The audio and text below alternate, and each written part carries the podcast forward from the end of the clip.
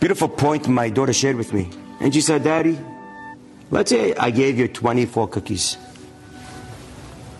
Delicious, with the colorful sprinkles and the, the inside, the fudge and the right texture. They just came out of the oven.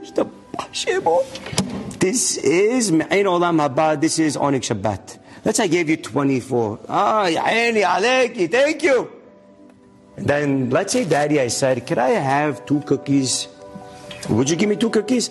I said, Rahi, I'll give you all the cookies. They're all yours. Take, take all the cookies. Every single one. You can have all of them. I just want two. Of course you can have two. I'll give you 20. 24 I'll give you. That I just want two. I said, for sure I'll give you two cookies. Rabbah. She said, Hashem gives us 24 hours in our day. What's 10%? Not even, not even uh, three hours. Two hours, we, it's, it's not even 10%. We don't even have 10% to, to give back two cookies back to Borei Olam two hours out of our day. A person can't give back to Hashem. How can't a person give back to Borei Olam?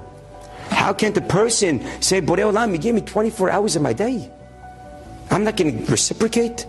I don't realize that they all belong to you. And if you said to do something for 24 hours, it'd be my honor, my privilege, and my zechut. And Borei Olam lets a person spend time with the family and to enjoy and to have dinners and uh, and and to, to do their recreation and what they need to do. But but where's the time for Torah? Hashem says, I'm giving you 24 hours.